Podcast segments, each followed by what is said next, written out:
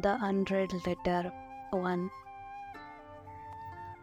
You know, I lost a lot of things in your absence. Not just that I don't want to get into a romantic relationship anymore. I'm afraid even to get into a new friendship.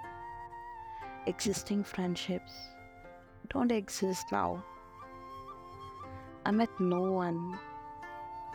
I can't find that attachment, that belief, and all with anybody. Not even with a single person. I can feel that. I became a person who is okay being with myself. Yeah, deep down, the truth is I'm not okay with this. But it's better that trusting anybody new. This is even more scarier. I just look for things around me that reminds me about you. It may seem too crazy and all for you.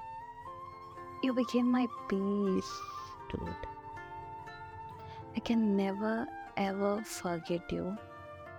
I'm telling you, it's impossible even to imagine. It won't. I'm really happy when I think about you. You'll never understand why I'm like this, too crazily attached with you. I really don't care what the world thinks about me at all. I don't think it's just love. It's more than that.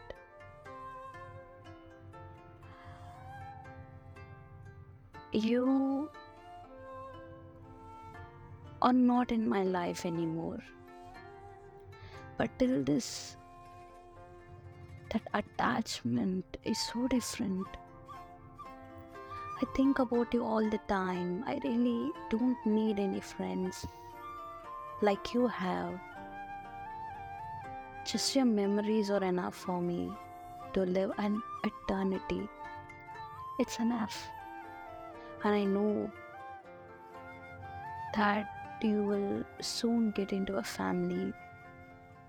I'll be witnessing that too. But you know that I will never ever leave this feeling.